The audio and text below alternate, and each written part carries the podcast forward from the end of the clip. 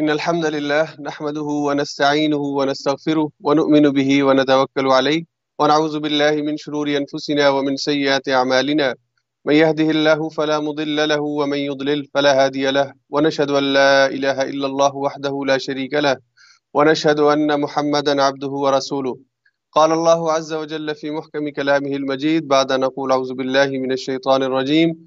إليه يرد علم الساعة، وما تخرج من ثمرات من أكمامها، وما تحمل من أنثى، ولا تضع إلا بعلمه، ويوم يناديهم أين شركائي؟ قالوا آذناك ما منا من شهيد. صدق اللہ العظیم اللہ رب العزت کا ہم شکر ادا کرتے ہیں کہ اس نے ہمیں رمضان کے ان مبارک لمحات میں آخری عشرے میں کچھ وقت قرآن کے سائے میں گزارنے کی توفیق عطا فرمائی ہے۔ آج کے درس میں انشاءاللہ پچیسویں پارے کے مضامین میں ہم پہنچ چکے ہیں پچیسویں پارے کے مضامین پر بات ہوگی اور اس پارے کے اندر چار صورتیں ہیں جن کا تعلق حوامیم کے ساتھ ہے۔ دو حامیم کل ہم پڑھ چکے ہیں چوبیسویں پارے کے اندر سورہ مومن اور سورہ فصلت جو حامیم سے شروع ہوتی ہیں۔ چار صورتیں آ جائیں گی، سورہ شورا، سورہ زخرف، سورہ دخان اور سورہ جاسیہ۔ اور اس سلسلے کی آخری صورت، آخری حامیم کل چھبیسویں پارے کی پہلی صورت انشاءاللہ اس کا مطالعہ ہوگا۔ تو آج سور ابتدائی جو حصہ پچیسویں پارے کا ہے، جس میں سورہ فصلت کی آخری آیات ہیں، اس پر تھوڑی سی گفتگو ہوگی۔ اس کے بعد سورہ شورا، اس میں اللہ تعالیٰ نے ابتدائی کے اندر اپنی صفات کا ذکر کیا اور اللہ نے جو دین بھیجا ہے، جو تمام انبیاء جس دین کو لے کر اس دنیا میں بھیجے گئے، اس دین کو اللہ نے ہر ایک امت کے لیے پسند کیا اور ہر نبی کو اس دین کے ساتھ بھیجا ہے۔ اس کے قیام کا اللہ نے حکم دیا ہے۔ اور پھر اللہ تعالیٰ نے اپنا جو بندوں کے ساتھ معاملہ ہے، اس کے مختلف انداز۔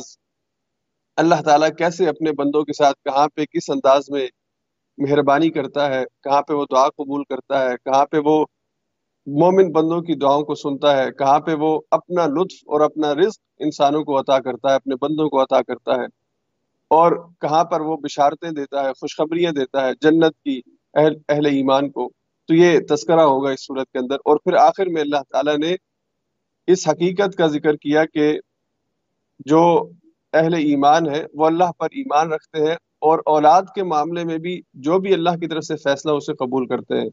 اور اولاد اللہ کی طرف سے ہوتی ہے، لڑکے بھی، لڑکیاں بھی۔ اور اگر اولاد نہ ہو تو وہ بھی اللہ ہی کا فیصلہ ہوتا ہے۔ اور آخر میں پھر اللہ نے وہی کی صفات یا وہی کی اقسام بیان فرمائی کہ جب اللہ وہی بھیجتے ہیں تو تین مختلف انداز ہیں جو اس صورت کے آخر میں آئیں گے۔ پھر اس کے بعد سورہ زخرف کے مضامین ہیں۔ اس میں اللہ نے ابتدا میں قرآن کریم کا تعارف کروایا اور پھر کہا کہ یہ قرآن محمد صلی اللہ علیہ وسلم پہ اگر اللہ نے نازل کیا ہے تو یہ اس کا اپنا فیصلہ ہے۔ اور اللہ جس کو چاہے اس کو نوازتا ہے۔ دنیا والوں کو یہ اختیار نہیں ہے کہ وہ اللہ کی تقسیم پر اعتراض کریں اور پھر اللہ نے کہا کہ جو لوگ شیطان کے پیروکار ہیں، شیطان کے دوست ہیں، دراصل وہ شیطان کی دوستی ان کو قرآن سے دور کر دیتی ہے، اللہ کے ذکر سے دور کر دیتی ہے۔ اور پھر اللہ کہتے ہیں کہ اس شیطان کو پھر ہم اس کے اوپر مسلط کر دیتے ہیں۔ اور اس کے بعد پھر اللہ نے قیامت کے دن جو ہمارا جگری دوست ہے دنیا کے اندر، جو ہمارا تعلق اور دوستی ایمان کی بنیاد پر نہیں ہے، اس دوست کو اللہ کہتے ہیں کہ وہ قیامت کے دن تمہارا دشمن بن جائے۔ گا دشمن کس وجہ سے؟ اس وجہ سے کہ وہ اپنے مفاد کے لیے، اپنے فائدے کے لیے اور اپنی بچت کے لیے کوئی رستہ نکالنے کی کوشش کرے گا۔ پھر بھلا آپ کی دوستی اور آپ کے احسانات اور آپ کا جو اس کے ساتھ تعلق اور وفاداری اور دوستی رہی ہے اسے پس پش ڈال دے گا۔ یعنی دنیا کی دوستیاں اگر ایمان کی بنیاد پر ہیں تو آخرت میں کام آئیں گی۔ اور اگر دنیا کی دوستیاں یہ ایمان کی بنیاد پر نہیں ہے تو پھر آخرت میں یہ دوستیاں دشمنیوں میں بدل جائیں گی۔ پھر اللہ نے سورہ دخان کے اندر مختلف مضامین کا ذکر کیا۔ مختصر صورت ہے لیکن بہت جامع صورت ہے، بہت اہم مضامین ہے ابتدا میں اللہ نے للت القدر کا ذکر کیا، اس پر بات ہوگی۔ اور پھر اللہ نے ان لوگوں کا ذکر کیا کہ جو قصہ پارینہ بن گئے۔ اور وہ اپنے وقت میں اپنے آپ کو بڑا کوئی تیس مار خاں سمجھتے تھے۔ لیکن اللہ کہتے ہیں جب وہ دنیا سے گئے ہیں، چاہے وہ فرعون ہو، حامان ہو یا قارون ہو، تو پھر نہ زمین ان پہ روئی ہے، نہ آسمان ان پہ رویا۔ اور پھر آخر میں اللہ نے جہنم کی سختی اور جہنم کے اندر جو پکڑ ہوگی اور اس کا جو عذاب ہے اور اس کا جو درخت ہے زکوم کا، اس کا پھر اس صورت کے آخر میں ذکر کیا کہ انسانوں کو یہ بات سمجھ میں آ جائے کہ آخرت کا عذاب بہت سخت ہے۔ اس لیے دنیا میں اگر وہ اللہ کی نافرمانی اور بغاوت کی زندگی بسر کریں گے، تو آخرت میں سختی ان کا مقدر ہوگی۔ اور پھر آخر میں سورہ جاسیہ ہے۔ سورہ جاسیہ کی ابتدائی رکوع میں اللہ تعالیٰ نے اپنی آیات کی اور اپنی نشانیوں کا ذکر کیا ہے۔ اور پھر اللہ نے اس شخص کا ذکر کیا کہ جو اپنے نفس کا پیروکار ہوتا ہے۔ اور اس حد تک کہ وہ اپنے نفس کو ہی اپنا الہ سمجھتا ہے یعنی اپنی عقل عقل کو عقل کل سمجھ کے اسی کو خدا بنا لیتا ہے۔ اور پھر آخر میں اللہ نے کہا کہ کبریائی تو دراصل اللہ کی ذات کے لیے ہے۔ بزرگی تو اللہ کی ذات کے لیے ہے۔ پچیسویں پارے کے جو پہلے رکوع کے اندر سورہ فصلت کا آخری رکوع ہے، اس میں اللہ تعالیٰ نے انسان کے دو رویوں کا ذکر کیا ہے۔ کہ انسان جب خوش ہو تو اس کا رویہ کیسا ہوتا ہے، اور انسان جب مشکل میں پھنس جائے تو اس کا رویہ کیسا ہوتا ہے۔ انہی دو حالتوں میں انسان ہوتا ہے، یا تو وہ مطمئن زندگی گزار رہا ہوتا ہے، بڑا خوش اور فرحاں ہوتا ہے، یا اس کے اوپر کوئی آزمائش آئی ہوتی ہے اور وہ تنگی میں اور پریشانی میں گھر چکا ہوتا ہے۔ تو ان دونوں حالات میں اس کا رویہ کیا ہوتا ہے؟ اللہ نے اس قرآن میں اس کا ذکر کیا ہے۔ اور اللہ کیونکہ انسان کے خالق ہے، انسان کے پیدا کرنے والے ہیں، اس کو انسان کے ان رویوں کا حقیقی علم ہے۔ اور اصل علم اسی کو ہے کہ انسان ان موقعوں پر کیسے رسپانس کرتا ہے۔ تو اللہ نے انسان کے جو نفس کے اندر جو چیزیں بلٹن کی ہوئی ہیں، جو چیزیں اس کے اندر شامل ہیں، کہ وہ یہ چیز کہ وہ خوشی میں، اس کی عادت ہے کہ وہ خوشی کے نشے میں سرشار ہو کر اور خوشی کے لمحات میں اللہ کی یاد سے غافل ہو کر زندگی بسر کرنا شروع کر دیتا ہے۔ تو اللہ نے ان لوگوں کو کہ جن کے اوپر انعامات ہوں، خوشیاں ہوں اور وہ بڑی سکون کی زندگی بسر کر رہے ہوں، ان سے کہا ہے کہ پھر اس طرح غفلت کی زندگی مت گزارنا۔ اور اسی طرح جن لوگوں پر حالات مشکل ہو جائیں، سختی آ جائے، کوئی بیماری آ جائے، تکلیف آ جائے، تو ان سے کہا ہے کہ ان حالات میں انسان کا رویہ یہ ہوتا ہے کہ وہ مایوس ہو جاتا ہے۔ تو اس سے منع کیا ہے۔ تو پہلے اللہ نے کہا کہ جب مشکل حالات آئیں گے اور انسان پر آتے ہیں وہی دامت شر جب شر اور شر کے اندر ہر قسم کی تکلیف شامل ہے۔ اس کو مالی طور پر نقصان ہوتا ہے بزنس اس کا بیٹھنا شروع ہو جاتا ہے۔ اس کو اولاد کا نقصان ہوتا ہے کہ اولاد یا تو خدا نخواستہ فوت ہو جاتی ہے یا اولاد کی طرف سے پریشانی کا سامنے سے دیکھنا پڑتا ہے فرما برداری اسے نہیں ملتی۔ یا پھر اسے اپنی جسمانی طور پر کوئی بیماری لاحق ہو جاتی ہے، ذہنی طور پر کوئی بیماری لاحق ہو جاتی ہے، وسوسے اور پریشانیاں، ہر چیز ٹھیک ہوتی ہے گھر بھی ہے اولاد بھی ہے صحت بھی ہے، لیکن پتہ نہیں کیا غم ہے جو ذہن کے اندر بیٹھ گیا ہے، کون سی پریشانی ہے کہ انسان اس پریشانی میں گھلنا شروع ہو جاتا ہے۔ تو یہ جو پریشانی ہے یعنی شر، قرآن نے کہا وہ ادامت سے ہو شر جب اس کو شر پہنچتا ہے اور شر کی جتنی بھی صورتیں ہو سکتی ہیں، وہ اس کو پہنچتی ہیں۔ تو پہلا سب سے پہلا سٹیپ یہ ہوتا ہے کہ وہ مایوس ہو جاتا ہے یا وہ مایوس ہونا شروع ہو جاتا ہے اپنی زندگی سے اور اپنی اگلے مستقبل کے اندر جو پلاننگز ہیں اس حوالے سے یعنی وہ دل چھوڑنا شروع کر دیتا ہے، دل شکستہ ہو جاتا ہے۔ پہلے جب مایوسی کا لیول بڑھنا شروع ہوتا ہے تو اگلے لمحے پر پھر اس کا دل جو ہے وہ دل شکستہ ہو جاتا ہے، دل چھوڑ بیٹھتا ہے۔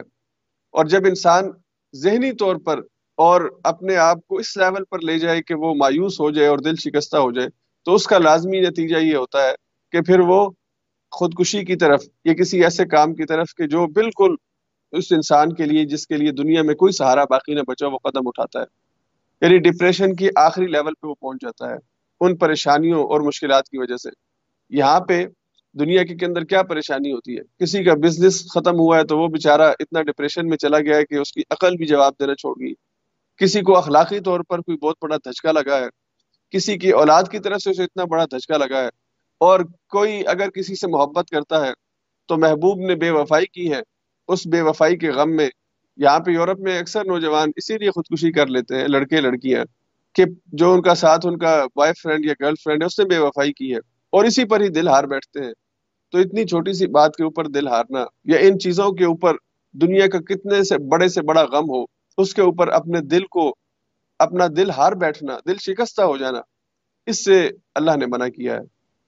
اور تیسرا، پھر اللہ نے کہا کہ بعض ایسے ہوتے ہیں کہ جو بالکل اس آخری مایوسی کے لیول پر پھر دعا مانگتے ہیں۔ اور دعا بھی، پھر اللہ نے کہا کہ لمبی لمبی دعائیں مانگتے ہیں۔ لمبی چوڑی دعائیں مانگتے ہیں۔ اللہ کو پکارتے ہیں۔ اور پھر اللہ سے امید باندھتے ہیں۔ یعنی جب انسان مایوسی کے آخری لیول پہ چلا جائے، دل شکستہ ہو، تو دو آپشن اس کے سامنے آتی ہیں۔ یا وہ دو میں سے ایک کو اختیار کرتا ہے، یا تو وہ خودکشی کی طرف جائے گا، اپنے آپ کو ختم کر لے گا، یا پھر وہ رب سے امید باندھے گا کہ اب سارے وہ واسطے، ساری امیدیں جو، یا جو بھی تدبیر ہو سکتی تھی، وہ کی ہے، نہیں ہوئی، تو اب وہ رب کو پکارتا ہے۔ اور یہاں پہ یورپ کے اندر ہم نے یہ بات دیکھی ہے، ہمارے مشاہدے اور تجربے میں ہے۔ کہ جو لوگ مسلمان ہوتے ہیں، اسلام قبول کرتے ہیں، ان میں بنیادی طور پر تین قسم کے لوگ ہیں جو اسلام قبول کرتے ہیں۔ ایک وہ کہ جو خود مطالعہ کرتے ہیں، قرآن پڑھتے ہیں، کسی جگہ کوئی ان کو درس سننے کو مل گیا، درس سنا اور پھر اسلام سے کوئی محبت ہوئی، اسلام کے بارے میں پڑھنا شروع کیا، کوئی کتاب مل گئی، نبی وسلم کی زندگی کے بارے میں کچھ پڑھا، تو پڑھ کر مسلمان ہوتے ہیں۔ اور ایک بڑی تعداد وہ مسلمان ہوتی ہے جو شادی کے لیے مسلمان ہوتے ہیں۔ یعنی ان کا جو محبوب ہے، لڑکا یا لڑکی وہ مسلمان ہے تو اب شادی کے لیے وہ چاہتا ہے کہ اس کا جو شوہر بننے جا رہا ہے، بیوی بننے جا رہی ہے، وہ بھی مسلمان ہو جائے۔ تو اس کو قائل کرتا ہے، وہ مسلمان ہو جاتا ہے۔ تیسرے نمبر پر وہ لوگ مسلمان ہوتے ہیں کہ جو مایوسی کی وجہ سے دل شکستہ ہو جاتے ہیں۔ یعنی کوئی زندگی میں غم آیا ہے، تکلیف آئی ہے، کوئی پریشانی آئی ہے اور اتنی بڑی پریشانی ہے کہ اس پریشانی کا اینڈ یہ ہوتا ہے کہ پھر وہ خدا کی طرف آتے ہیں۔ یعنی انسان بالکل ڈوب رہا ہو ڈوبتے ڈوبتے اس کو کوئی تنکا نظر آ جائے جو اس کے سہارے کا ذریعہ بن سکتا ہے، تو وہ دعا ہوتی ہے، یہ رب کے ساتھ اس کی مناجات اور پکار ہوتی ہے۔ اور یہ لمبی دعا یا یہ جو دعا ہے اس کو رب کی طرف واپس سلاتی ہے۔ اچھا دوسری طرف پھر اللہ تعالیٰ نے ان لوگوں کا ذکر کیا کہ جو خوشی کے اور اطمینان کے اور جن کی پانچوں گھی کے اندر ہوتی ہیں یعنی ہر ہر حوالے سے اطمینان ہوتا ہے، کوئی کسی قسم کی پریشانی نہیں ہوتی۔ تو پھر ان کے کیا تین رویے ہیں؟ اللہ نے کہا کہ سب سے پہلی بیماری ان کے نفس میں اپنے نفس سے محبت شروع ہو جاتی ہے۔ اپنی بڑائی اور اپنی، اپنے اوپر فخر جو ہے وہ شروع ہو جاتا ہے۔ یہ سمجھنا شروع کر دیتا ہے کہ میں ہی کوئی بڑی چیز ہوں اور کہتا ہے، ان علی اندہ للحسن کہ یہ جو میرے لیے اللہ نے رکھا یعنی جو مجھے چیز ملی ہے، یہ میرے اپنے کو کمال ہے، میرا اپنا کوئی اس کے اندر فن ہے اور میری اپنی کوئی صلاحیت ہے۔ اور دوسری بات اللہ نے کہا کہ پھر وہ منہ پھیر لیتا ہے۔ کس سے؟ اللہ کے رستے سے۔ حق سے، سچ سے، شکر گزاری سے اور آجزی سے وہ اپنا منہ پھیر لیتا ہے۔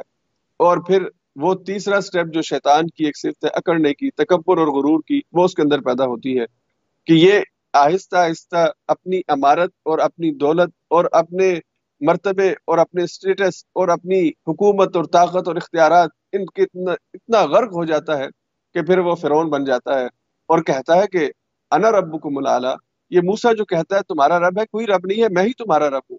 دیکھو، میرے حکم سے سارے کام ہوتے ہیں۔ مجھ پر دولت کے خزانے جو ہیں، ان کی ساری چابیاں میرے پاس ہیں۔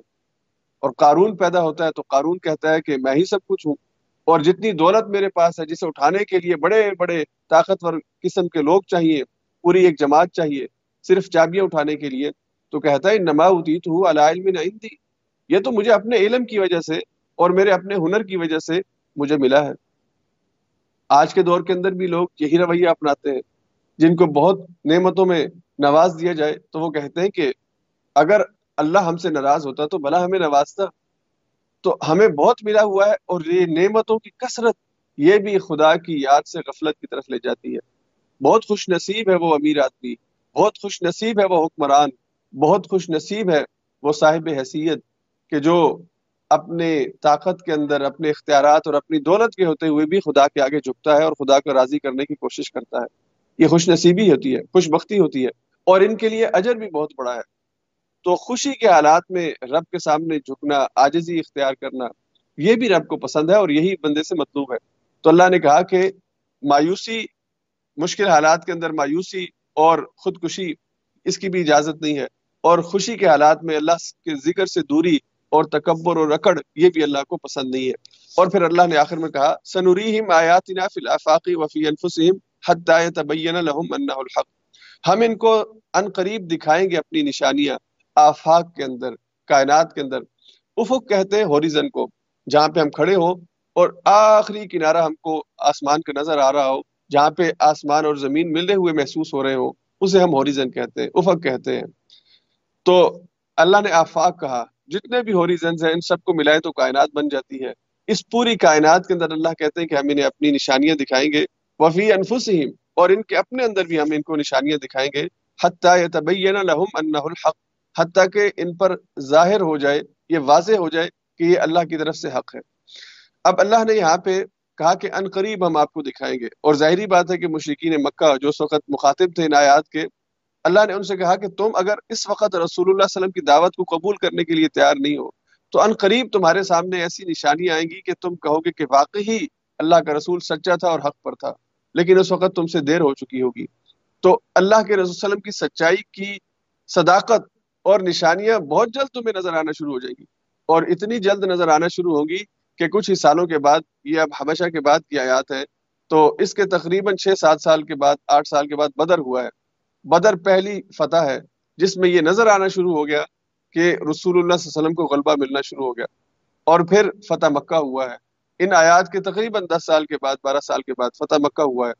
اور پھر اس کے بعد حضور علیہ السلاۃ والسلام کے دنیا سے جانے کے بعد جب پورے جزیرت العرب اور پھر اس کے بعد افریقہ اور دوسری طرف ایشیا کی طرف اسلام پھیلنا شروع ہوا ہے، تو یہ اللہ کی طرف سے جو فتوحات ہے کہا کہ یہ نشانیاں ہیں۔ اب یہاں پر کسی کے ذہن میں یہ سوال پیدا ہو سکتا ہے کہ فتوحات تو اور لوگوں کو بھی ملتی ہیں۔ تو اہل علم یا اہل ایمان کی جو فتوحات ہے یا یہ جو ان کی مملکت کے اندر یا ان کی سلطنت کے اندر زمین کا اضافہ ہے، تو یہ اللہ کی نشانی کیسے ہو سکتی ہے؟ تو کبھی کسی کو ملتی ہے، کبھی کسی کو ملتی ہے۔ ایک وقت تھا روس سپر پاور تھا، پھر امریکہ سپر پاور ہے۔ اور اس سے پہلے کبھی ایران سپر پاور تھا اور کبھی روم سپر پاور تھا۔ تو یہ تو کبھی چنگیز آتا ہے، کبھی ہلاکو آتا ہے۔ اور کبھی ذوالقرنین آتا ہے، کبھی سلیمان آتا ہے، تو یہ تو یعنی چلتا رہتا ہے معاملہ۔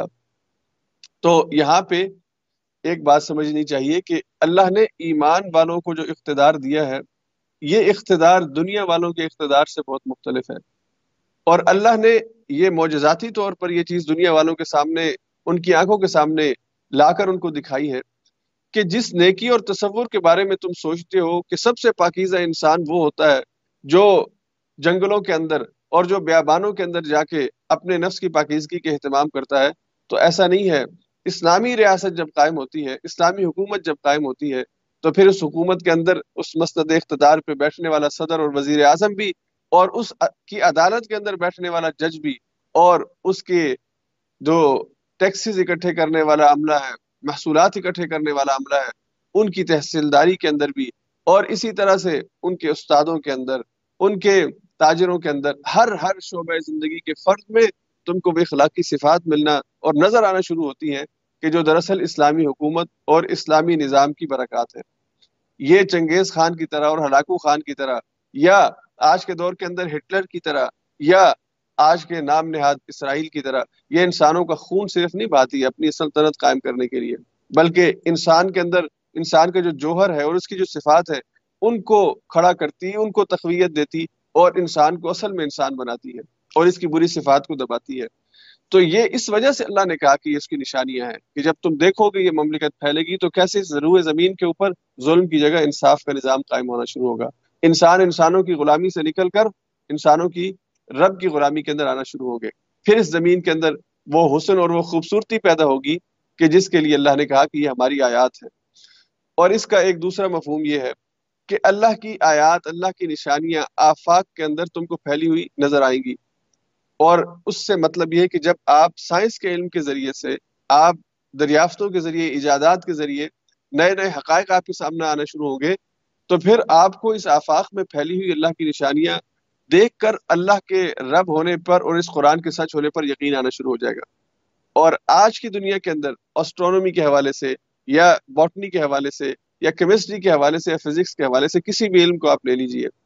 اگر کوئی اس علم کی گہرائی میں اور اس کی تحقیق کے میدانوں میں آگے جاتا ہے، اس کے سامنے اس آفاق کی نشانیاں کھلتی ہیں۔ اور پھر جو قرآن کو پڑھ لے اور ان نشانیوں کو دیکھے، تو اس کا دل اس بات کی گواہی دیے بغیر نہیں رہ سکتا کہ یہ اللہ کا سچا کلام ہے۔ اگر اہل ایمان اس رویے کو اپنائیں کہ وہ ان شعبوں کے اندر مہارت حاصل کر کے ایکسپرٹ ہو تو ان کے ایمان میں استقامت پیدا ہوتی ہے، مضبوطی پیدا ہوتی ہے۔ دیکھیں، جس کسی نے کسی چیز کو پرکھا ہو، دیکھا ہو، تحقیق کی ہو یعنی وہ اس چیز کا ایکسپرٹ ہو۔ اب جو لوگ انسانی جسم کے اندر جو سسٹم چل رہا ہے، اس میں کسی ایک شعبے کے بھی ایکسپرٹ ہوں، مثال کے طور پر اس کا نظام انہضام ہی دیکھ لے یا اس کی سماعت جو ہے، دیکھنے کی صلاحیت، اس کے وہ ماہر ہو یا وہ اس کی سماعت کا جو سسٹم ہے، اس کے ماہر ہو اب وہ اگر اس نظام کو دیکھیں اور پھر اللہ کی ان آیات کو پڑھے اور اللہ کی اس کائنات کی تخلیق کے اندر جو اس کی نشانیاں پھیلی اس کو پڑھیں گے، تو اس کے ایمان کا لیول وہ نہیں ہوگا جو میرے اور آپ کے ایمان کا لیول ہے۔ اس لیے کہ اس نے اس کی ڈیپتھ کے اندر جا کر دیکھا کہ کتنا باریک بینی سے اور کتنی خوبصورتی سے اور کتنی ترتیب اور ایکوریسی سے اللہ نے اسے بنایا ہے۔ تو اسی لیے اللہ نے کہا نا کہ اہل علم جو ہوتے ہیں، یہ اللہ کے زیادہ قریب ہو جاتے ہیں۔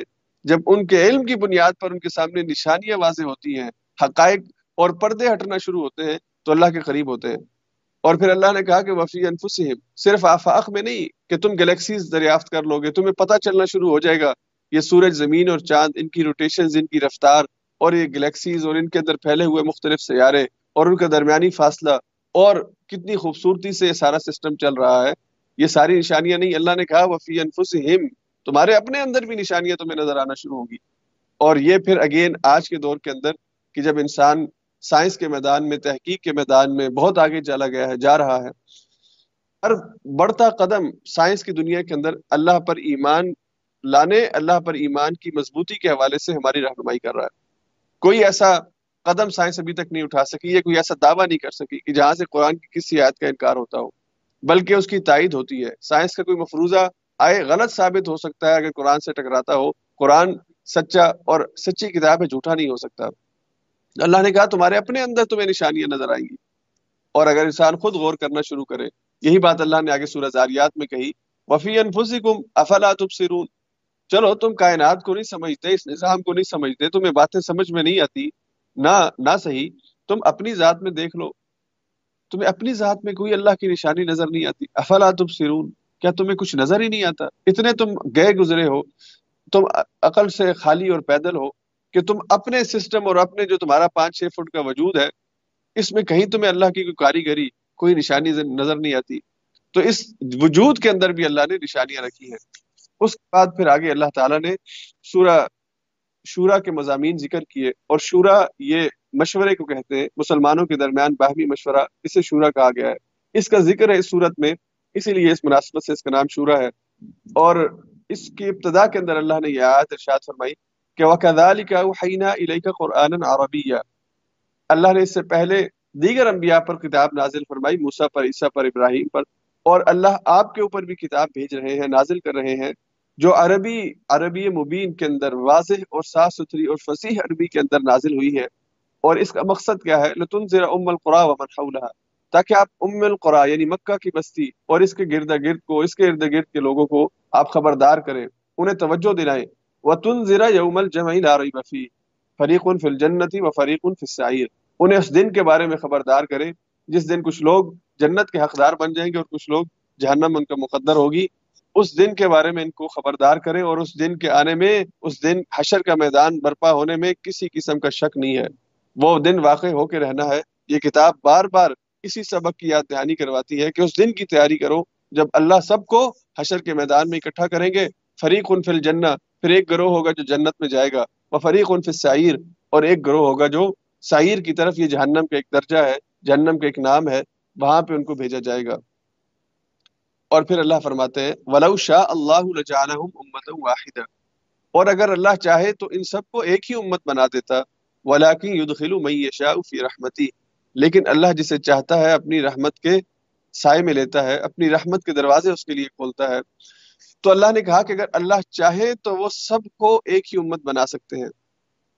تو اگر اللہ نے نہیں بنائی تو کیوں نہیں بنائی؟ اس کے حوالے سے تین باتیں سمجھ، سمجھنی چاہیے۔ قرآن کریم کی بہت سی آیات میں یہ مضمون بیان ہوا ہے۔ تو پہلی تو یہ کہ حضور علیہ السلاط والسلام کو اللہ نے تسلی کے طور پر اور حقیقت حال سے آگاہی دیتے ہوئے کہا کہ اے نبی صلی اللہ علیہ وسلم، آپ کی خواہش ہے، آپ یہ چاہتے ہیں کہ یہ سارے مسلمان ہو جائیں۔ لیکن ایسا نہیں ہوگا، یہ سارے مسلمان نہیں ہوں گے۔ آپ کی خواہش اور آپ کا ان کے ایمان کی دعا کرنا یا ایمان ان کے ایمان کے لیے کوشش اور تگ و دو کرنا، یہ قابل تحسین ہے۔ آپ کی ذمہ داری ہی ہے کہ آپ انسانوں کو، لیکن ان سب نے اسلام کو، تو حضور علیہ صاحب السلام کو ایک حوالے سے تسلی دی گئی کہ آپ جو کام کر رہے ہیں، آپ کرتے رہے آپ کی دعوت پر جو لوگ قبول کریں گے، وہ آپ کے ساتھی بنیں گے، وہ اصحاب الجنہ ہوں گے۔ اور جو آپ کا انکار کرتے ہیں تو آپ اللہ کی سنت کو ذہن میں رکھیے کہ اللہ نے سارے انسان اللہ کی مخلوق کے اندر جتنے بھی انسان ہیں، وہ سارے کے سارے اللہ خود چاہتا تو ان کو ایک امت بنا سکتے دوسری بات اللہ نے یہ سمجھائی، اور یہ بات اس سے پہلے ہم سورہ یونس کے اندر بھی پڑھ چکے ہیں کہ وَلَوْ شَاءَ رَبُّكَ لَآمَنَ مَنْ فِي الْأَرْضِ كُلُّهُمْ جَمِيعًا۔ اگر تیرا رب چاہتا تو جتنے زمین پہ انسان ہے، سارے ایمان لے آتے۔ اس کا مطلب یہ ہے کہ اگر اللہ کا کلمہ کن ہوتا تو پھر اللہ کے کلمہ کن سے ساری انسانیت مسلمان ہو سکتی تھی؟ اللہ یعنی سب کو مسلمان ہی پیدا کرتا۔ تو پھر اگر سب کو مسلمان ہی پیدا کرنا تھا، تو پھر فرشتے کافی تھے، جن کے اندر انکار کی سرشتی نہیں ہے۔ تو اللہ نے اختیار کے ساتھ انسان کو پیدا کیا ہے کہ یہ اپنی مرضی سے خلقکم فمن کم کافر ومن کم مومن اللہ نے تمہیں پیدا کیا ہے، پھر تم میں سے کوئی مومن بنتا ہے اور کوئی کافر بنتا ہے۔ اور مومن اپنے ارادے سے، اپنی مرضی سے، اپنی چوائس سے اسلام قبول کرتا ہے۔ اور کافر اپنی چوائس سے، اپنی مرضی سے غلط رستے کا انتخاب کرتا ہے۔ تو اللہ نے دونوں کو پیدا کیا اور اگر اللہ اپنے کلمہ کن سے چاہتے تو اس ساری زمین کے اوپر پھیلے انسانوں کو مومن بنا دیتے، مسلمان بنا دیتے، لیکن پھر اس کائنات کو پیدا کرنے کا مقصد فوت ہو جاتا۔ اور تیسرے، تیسرا اس کا مقصد اور اس سے جو رہنمائی ہے، وہ یہ کہ اس وقت کے اہل ایمان کے ذہن کے اندر بھی یہ سوال اور آج کے دور کے اندر بھی یہ سوال ذہن میں آتا ہے، یہ رویہ پیدا ہوتا ہے۔ کہ اہل ایمان جو دین پر عمل کر رہے ہیں، ان کے ایمان کی دعوت دوسرے افراد قبول نہیں کرے تو انسان تھوڑا سا بعض دفعہ مایوسی کی طرف جانا شروع ہوتا ہے کہ یہ کیا کہ میری دعوت کے اوپر جو ہے وہ اسلام ہی نہیں لا رہے اور میں ان کو کتنے سیدھے اور صاف ستھرے اور دلیل کی بنیاد پہ ان سے بات کرتا ہوں، پھر بھی وہ انکار کر دیتے ہیں۔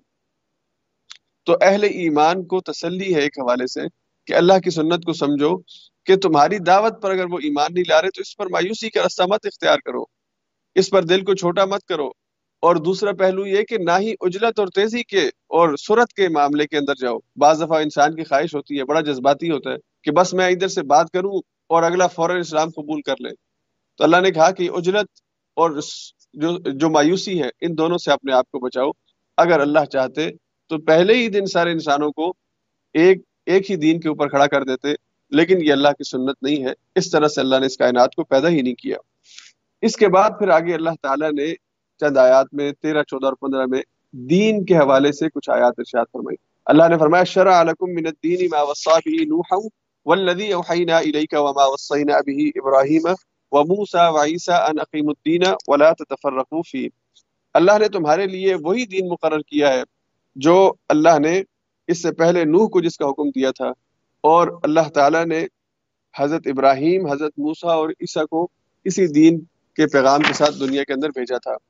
تو اللہ کی طرف سے جو دین ہے، یہ دین محمد صلی اللہ علیہ وسلم، یہ وہی دین ہے جو اللہ تعالیٰ نے حضرت ابراہیم کو دیا تھا اور اس سے پہلے حضرت آدم کو دیا تھا، حضرت نوح کو دیا تھا۔ یعنی دین شروع سے اللہ کے نزدیک ایک ہی رہا ہے۔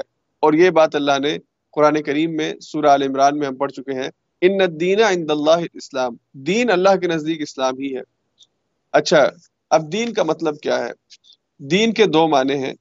ایک معنی تو یہ ہے کہ دین کہتے ہیں جسے قرآن کریم میں سورہ سورہ فاتح میں اللہ نے کہا کہ مالک یوم الدین، بدلے کے دن کا مالک اللہ ہے۔ تو بدلے کا جو مفہوم ہے اس دین کا معنی جو ہے، وہ اس کے اندر بھی موجود ہے۔ لیکن دوسرا جو معنی ہے دین کا، وہ ہے نظام زندگی way of life system of life تو اللہ نے یہاں پہ جو دین کا لفظ استعمال فرمایا، تو اس کا مطلب یہ ہے کہ یہ اللہ نے تمہارے لیے نظام زندگی دین پسند کیا ہے۔ اور یہ الدین ہے جس کا نام الاسلام ہے۔ تو وہ نظام زندگی کیا ہے؟ وہ طریقہ زندگی کیا ہے؟ وہ طریقہ معاشرت کیا ہے؟ انسانی سوسائٹی کن بنیادوں پر اور کن اصولوں پر کھڑی ہوگی؟ اور اس میں باہم لوگوں کے درمیان تعلقات کی نوعیت کیا ہوگی؟ اور لین دین میں اور برتاؤ کرنے میں کون سے رویے ٹھیک ہیں، کون سے غلط ہیں؟ یہ سارا جو ہے یہ دین ہے۔ تو اللہ نے یہ دین حضرت نوح کو دیا اور پھر اس دین کا سلسلہ آگے چلتے ہوئے تمام انبیاء کے ذریعے حضور علیہ سات وسلام تک پہنچا ہے۔ تو دین وہی رہا ہے۔ دین کے جو اصول ہیں، وہ پہلے دن سے وہی رہے ہیں۔ کسی بھی نبی کے دین کے اندر قتل ناحق کی اجازت نہیں تھی۔ کسی بھی نبی کے دین کے اندر ماں باپ کی نافرمانی کی اجازت نہیں تھی۔ کسی بھی نبی کے دین کے اندر چوری کرنے کی اجازت نہیں تھی۔ کسی بھی نبی کے دین کے اندر غیبت کی اجازت نہیں تھی۔ یہ جتنے بھی انسانی معاملات ہیں یا اللہ کی عبادت کے حوالے سے جو چیزیں، یہ سب دین میں مشترک نہیں ہے ہاں جسے شریعت کہا گیا ہے، یہ شریعت جو ہے، یہ ہر نبی کے وقت کے اعتبار سے، زمانے کے اعتبار سے اس کے اندر آہستہ آہستہ ڈیولپمنٹ ہوئی ہے۔ اب ظاہری بات ہے کہ جو معاشرت حضرت ابراہیم اور حضرت موسا کے دور میں تھا، اس سے زیادہ ایڈوانسمنٹ ہو چکی تھی حضور علیہ سات والسلام کے دور میں۔ انسان آہستہ آہستہ وقت گزرنے کے ساتھ ساتھ معاشرت میں اور تمدن میں ترقی کرتا گیا ہے۔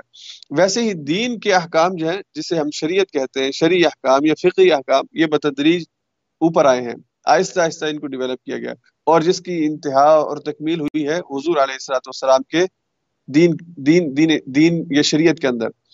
تو اللہ تعالیٰ نے حضور علیہ السلاۃ والسلام کو اس دین کی تکمیل کے لیے بھیجا، جس کی ابتدا حضرت آدم علیہ السلام سے ہوئی تھی۔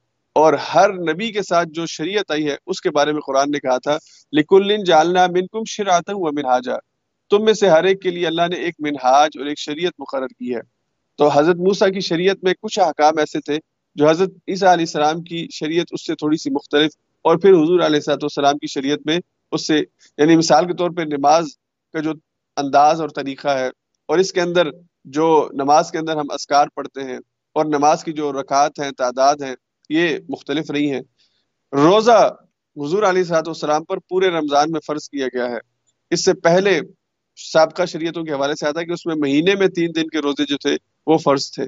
اسی طرح کھانے پینے کے اندر جو حلال اور حرام کی قیود ہے اس میں جس طرح کے یہود کے بارے میں سورہ نام میں ہم نے پڑھا تھا کہ اللہ نے کہا کہ انہوں نے خود اپنے اوپر جو جانوروں کی چربی ہے، اس کو حرام کر لیا تھا۔ تو اس طرح کچھ چیزیں ہیں کہ جو شریع شریعت کے اندر ان کا اختلاف ہے، مگر نہ اصولی طور پر، خاص طور پر عقائد کے حوالے سے اور جو اصولی باتیں ہیں، جس طرح کہ میں نے کہا کہ جو کسی بھی معاشرت کے بنیادی اوصاف ہیں یا اخلاق کے اوصاف ہیں، وہ ہر دین میں، ہر شریعت میں ایک ہی رہے ہیں۔ تو اللہ نے اس دین کا یہاں پہ ذکر کیا کہ اللہ نے سب انبیاء کو اسی دین کے ساتھ بھیجا تھا۔ اب پہلی بات تو اللہ نے یہ کہی کہ اللہ نے یہ دین مقرر کیا ہے۔ کسی اور نے نہیں۔ اللہ نے کہا کہ شرع علیکم من الدین ما وصابی نوحا والذی اوحینا الیک۔ تو دین کو مقرر کرنے والا، اس سسٹم آف لائف کو، اس وے آف لائف کو دینے والا وہ کون ہے؟ وہ اللہ کی ذات ہے۔ پھر اللہ نے کہا عقیم الدین۔ اس دین کو اب تم نے قائم کرنا ہے۔ دین اللہ نے دیا ہے، نظام اس نے دیا ہے۔ نافذ ان انسانوں نے، مسلمانوں نے کرنا ہے۔ اللہ نے فرشتے نہیں بھیجنے اس کو نافذ کرنے کے لیے، تو دین کو قائم کیا جائے گا انسانوں کے ذریعے۔ اور انسانوں میں جو اس دین کو قبول کرنے والے ہیں، ان کی ذمہ داری ہے کہ وہ اس دین کو، اس نظام زندگی کو نافذ کریں۔ اپنے پانچ، چھ فٹ کے جسم کے اوپر بھی، اپنے گھر کے اندر بھی، اپنے معاشرے کے اندر بھی اور اپنے ملک کے اندر بھی اس قانون کو سپریمیسی ہونی چاہیے جو قانون اللہ نے دیا ہے۔ یہ انسانوں کے درمیان عدل کے لیے، انصاف کے لیے اور انسانوں کے درمیان سب سے اچھا اور آئیڈیل کوئی بھی معاشرہ اگر ہو سکتا ہے، تو وہ ان اصولوں کے اوپر کہ جو اس دین اسلام نے دیے ہیں۔ پھر اللہ نے کہا کہ ولا تفرقوفی اس دین کو قائم کرنے میں اور اس دین کے اوپر عمل کرنے میں اور اس دین کے نفاذ کے اندر جو کوششیں ہیں، اس میں تفرقے میں مت پڑو۔ ولا تفرقوفی یہ جو دین اللہ نے دیا ہے، اس کے اندر تفرقے مت بناؤ یعنی ٹکڑوں میں مت تقسیم ہو جاؤ۔ اس میں جو گروہ بندی ہے اور اس کے اندر اپنی پارٹی بازی جو ہے اس سے اپنے آپ کو بچاؤ، اختلاف سے بچو۔ اور پھر اللہ نے فرمایا کہ اس دین کی طرف لوگوں کو بلاؤ، اس وے آف لائف کی طرف اس کو قائم کرو، اس میں تفرقے سے بچو اور پھر باقی انسانیت کو اس دین کی طرف دعوت دو۔ اس دین کو قائم کرنے کے بعد، اس کی خوبصورتی اور حسن دنیا کو دکھانے کے بعد پھر دنیا والوں کو بتاؤ کہ یہ ماڈل ہے۔ اگر اسے نافذ کیا جائے تو معاشرے میں امن بھی ہوگا، انصاف بھی ہوگا۔ ہر ایک کو اس کے مذہب پر عمل کرنے کی آزادی بھی ہوگی۔ اور انسان باہمی احترام کے جذبے کے ساتھ انسانوں کے درمیان یہ زندگی بسر کر سکے گا۔ اور پھر اللہ نے کہا فستقم اس دین کے ساتھ استقامت اختیار کر لو۔ دین اللہ نے جو تمہیں دیا ہے، یہ انصاف کے اصولوں پر ہے۔ اب ادھر ادھر دیکھنے کی ضرورت نہیں ہے اور نہ ہی اپنے دین میں کیڑے نکالنے کی ضرورت ہے۔ اب اس کے اوپر استقامت اختیار کرو۔ ولا تتبعوا، اور لوگوں کی پیروی مت کرو۔ لوگوں کی خواہشات کے پیچھے مت چلو۔ لوگوں کی خواہشات کی وجہ سے اس دین کے احکام کو تبدیل کرنے کی کوشش نہ کرو۔ اور پھر اللہ نے کہا کہ اس کتاب کو جو اللہ نے اس دین کی نمائندہ بن کے آئی ہے، اس دین کے احکام لے کے آئی ہے، اس کو عدل کے اوپر بھیجا ہے۔ تو یہ کتاب عدل کے نظام کو نافذ کرنے کے لیے آئی ہے۔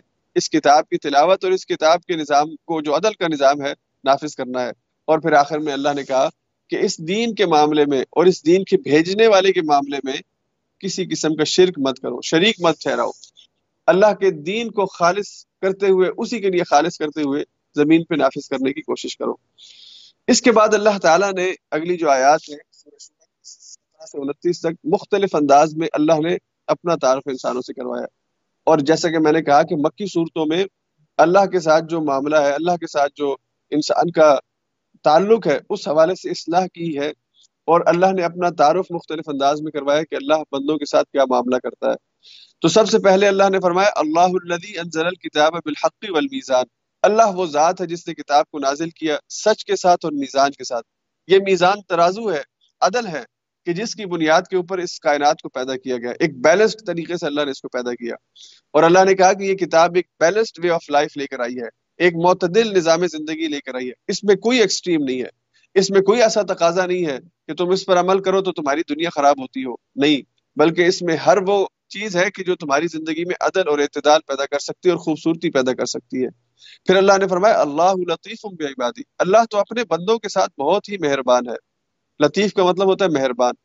یعنی اللہ کی مہربانی کا اندازہ کیجیے کہ اللہ اپنے بندوں کو رزق پہنچاتا ہے، رزق کے وسائل دیتا ہے، ان کی زندگی کی ضرورتیں بہم پہنچاتا ہے اور اللہ اپنے بندوں میں اس حوالے سے تفریق نہیں کرتا۔ یعنی کہ میرے ماننے والے کو تو ملے گا، نہ ماننے والے کو نہیں ملے گا۔ ایسا اللہ نہیں کرتا۔ بندوں کی جو بنیادی ضروریات ہیں اور رزق کی جو تقسیم ہے یہ ایمان اور کفر کی بنیاد پہ اللہ نے نہیں کی۔ اس کی اپنی ایک اللہ کی سنت ہے، اس کا اپنا ایک طریقہ ہے۔ تو اللہ کہتے ہیں، یرزقو من یشاء۔ اللہ جسے چاہتے ہیں رزق دیتے ہیں، جتنا رزق دیتے ہیں، کسی کو تھوڑا، کسی کو زیادہ۔ یہ اللہ کی اپنی ایک تقسیم ہے۔ اور پھر اللہ نے فرمایا کہ یبشر اللہ عبادہ الذین آمنوا وعملوا الصالحات۔ اللہ بشارتیں دیتے ہیں، خوشخبری دیتے ہیں ایمان والوں کو اور عمل صالح کرنے والوں کو۔ کس چیز کی؟ جنات۔ روضات الجنات، جنت کے باغیچوں کی اور جنت کے گھروں کی خوشخبری دیتے ہیں۔ اللہ وہ ہے کہ جو جنت کی خوشخبریاں دینے والے ہیں۔ اللہ تعالیٰ تو اپنی جنت اور اس کی نعمتوں کے ساتھ تمہارا انتظار کر رہے ہیں کہ تم کب اس کے داخلے کے مستحق ہوتے ہو اور اپنے عمل سے، اپنے رویے سے اور اپنی عاجزی اور انکساری سے اور اللہ کے آگے جھکنے سے تم اللہ کو راضی کرتے ہو۔ اور پھر اللہ نے کہا کہ وَيَمْحُ اللَّهُ الْبَاطِلِ، اللہ باطل کو مٹاتا ہے۔ وَيُحِقُّ الْحَقَّ بِكَلِمَاتِ اور اللہ اپنی کلمات کے ذریعے سے، اپنی سنت کے ذریعے سے، اپنے فیصلوں کے ذریعے سے حق کو حق ثابت کر دکھا، ثابت کر دکھاتا ہے۔ تو باطل مٹتا ہے اور باطل کی سرشت میں مٹنا ہے۔ ایک وقت تک باطل اپنا روب اور اپنا دبدبہ قائم کرنے کی کوشش کرتا ہے، لیکن پھر زائل ہو جاتا ہے، پھر یہ مٹ جاتا ہے۔ اس لیے کہ باطل کی سرشت میں مٹنا ہی لکھا ہے۔ بقول جا الحق وزحق الباطل ان الباطل کا نظہ جب حق آ گیا اللہ کی طرف سے، تو پھر باطل مٹ گیا۔ اور باطل تو ہے ہی مٹنے کے لیے۔ تو اللہ نے کہا کہ اللہ باطل کو مٹاتے ہیں، جھوٹ کو مٹاتے ہیں۔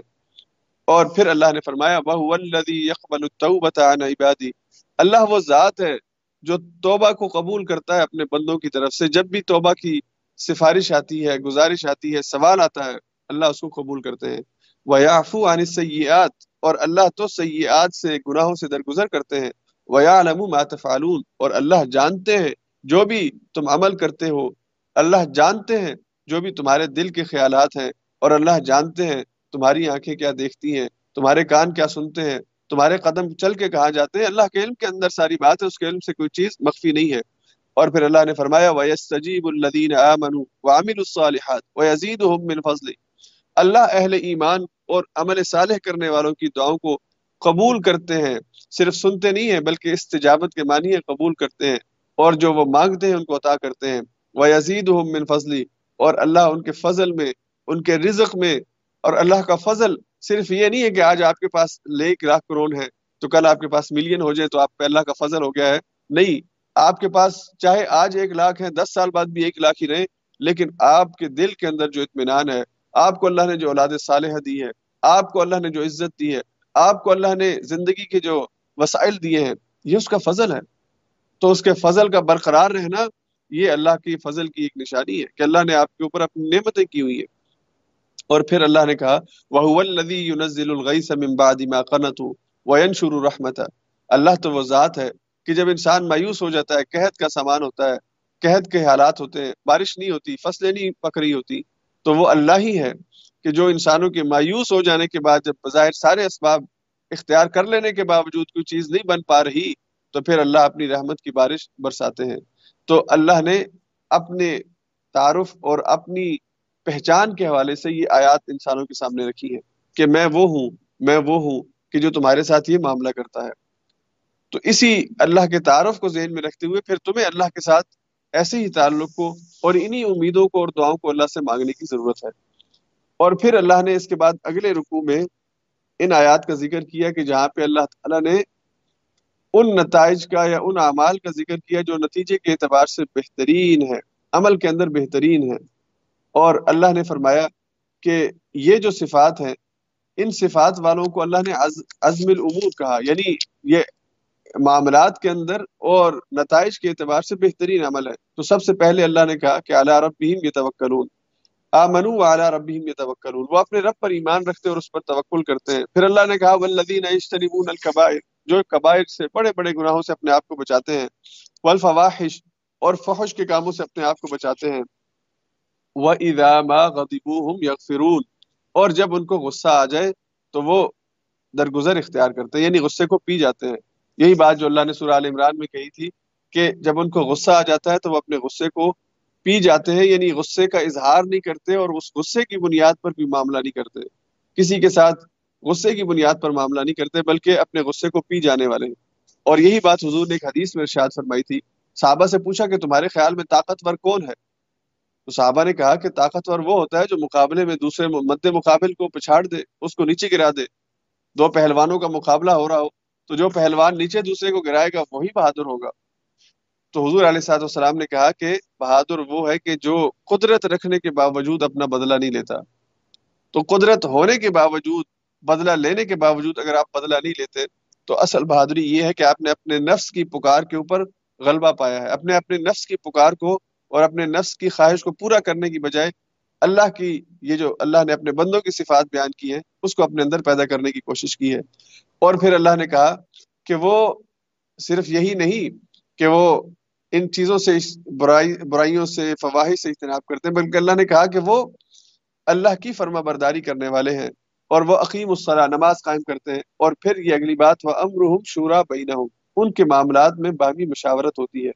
یہ جو مشاورت ہے، جسے ہم مجلس شورا کہتے ہیں، یا مسلمانوں کے معاملات کی جو مشاورت ہے، اس کا اللہ نے ان کو حکم دیا ہے کہ وہ یہ کریں۔ اللہ نے قرآن میں کہا، سورہ آل عمران میں ہم پڑھ چکے ہیں وہ شاور ہم فل امر حضور علیہ صلاحت والسلام کو اللہ نے حکم دیا کہ آپ مسلمانوں کے معاملات میں، ان کے معاملات کے اندر رہنمائی کے حوالے سے اور فیصلوں کے حوالے سے ان سے مشورہ کیا کریں۔ یعنی مسلمان اپنے اجتماعی معاملات کو باہمی مشورے سے طے کرتے ہیں۔ اور جو وہ مجلس طے کرتی ہے، وہ اسے مجلس شورا کہا گیا ہے۔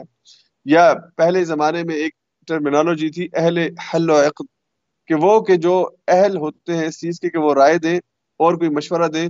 اور ان کی رائے اور مشورے کے اوپر مسلمانوں کے معاملات کو ان کو سالو کیا جا سکے، اس میں اگر کوئی رہنمائی کی ضرورت ہے تو وہ پیش کی جا سکے۔ تو یہ مسلمانوں کے باہمی معاملات ان کے مشورے سے ہوتے ہیں۔ اور کسی بھی وزیر اعظم، کسی بھی صدر، کسی بھی امیر اور کسی بھی لیول کے اوپر جو کوئی ذمہ دار ہے، اس کو یہ حکم دیا گیا کہ وہ مشاورت کرے اور پھر مشاورت کے نتیجے میں جو بات بہتر ہو، اس پر عمل کرے۔ اب صحابہ کرام رضی اللہ تعالیٰ عجمعین کے دور میں اور پھر خود حضور علیہ صاحب والسلام کے دور کے اندر ہمیں بہت سی مثالیں ملتی ہیں کہ مشورے کے نتیجے میں کوئی بہتر بات سامنے آئی، اس پر عمل ہوا ہے۔ اب یہ جو غزوہ احزاب ہوا ہے، خندق ہوئی ہے، اس میں حضور علیہ السلاط والسلام نے صحابہ سے مشورہ کیا ہے۔ اور اس مشورے کے نتیجے میں حضرت سلمان فارسی نے کہا کہ خندق کھود لی جائے۔ خندق کھود کے اتنے بڑے لشکر کا مقابلہ کیا جائے، جس کا مقابلہ بظاہر آمنے سامنے ہو کر کرنا بہت مشکل ہے۔ اس لیے کہ بہت بڑی تعداد میں لشکر آ گیا ہے۔ تو مشورے کے نتیجے میں ایک ایسی سولوشن سامنے آئی ہے کہ اس نے مسلمانوں کی حفاظت بھی کی ہے اور پھر مسلمانوں کو فتح بھی دی ہے۔ تو یہ جو مشاورت ہے، ہر دور کے اندر اس کے بہت ہی پازیٹیو اور بہت ہی بہتر نتائج ہوتے ہیں۔ بسا اوقات انسان خود سوچتا ہے کہ وہ بالکل ٹھیک کام کر رہا ہے، لیکن اگر وہ کسی سے مشورہ کر لے اور پھر مشورہ دینے والے کو یہ چاہیے کہ وہ اخلاص کی بنیاد پر اور بہتری کے لیے اور مسلمانوں کی فلاح اور بہبود کے لیے مشورہ دے۔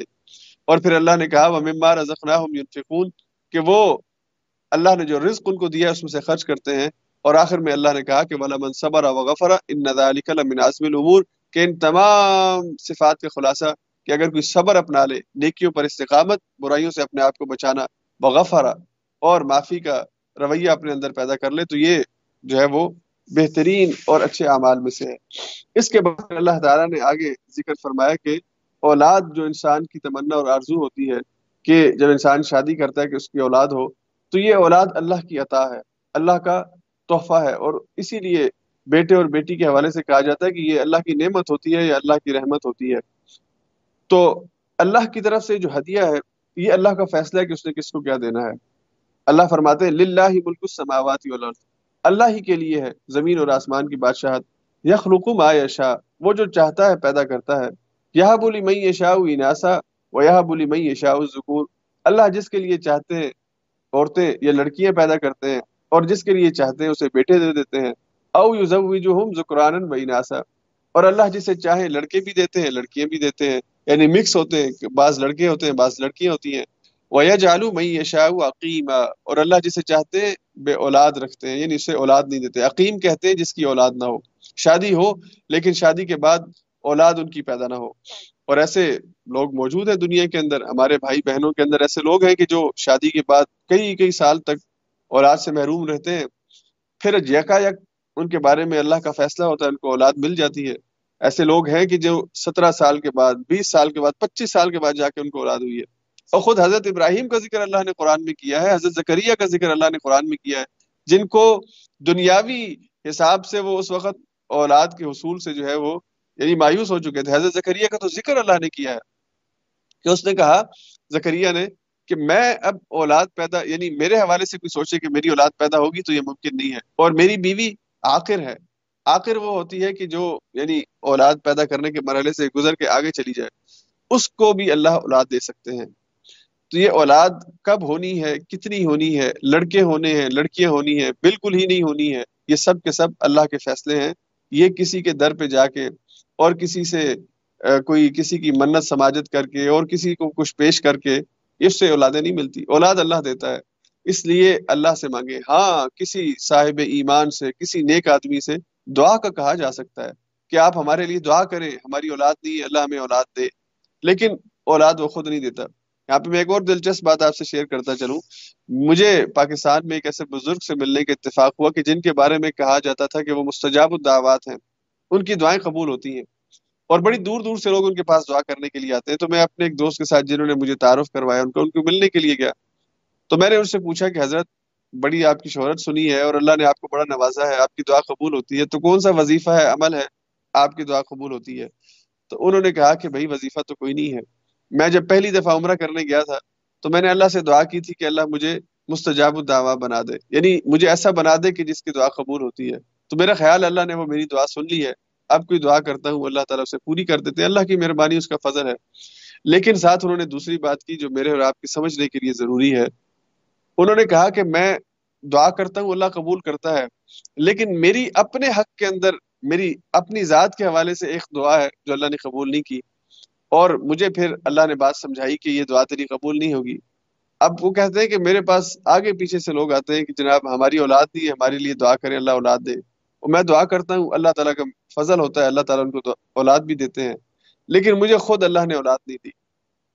میری دعا سے، میری اللہ کے آگے سفارش اور گزارش ہے۔ اللہ کسی اور کو تو اولاد دے دیتے ہیں، لیکن اللہ نے مجھے اولاد دی کہتے میں سات سال دعا مانگتا رہا اولاد کی، لیکن مجھے اولاد نہیں ملی۔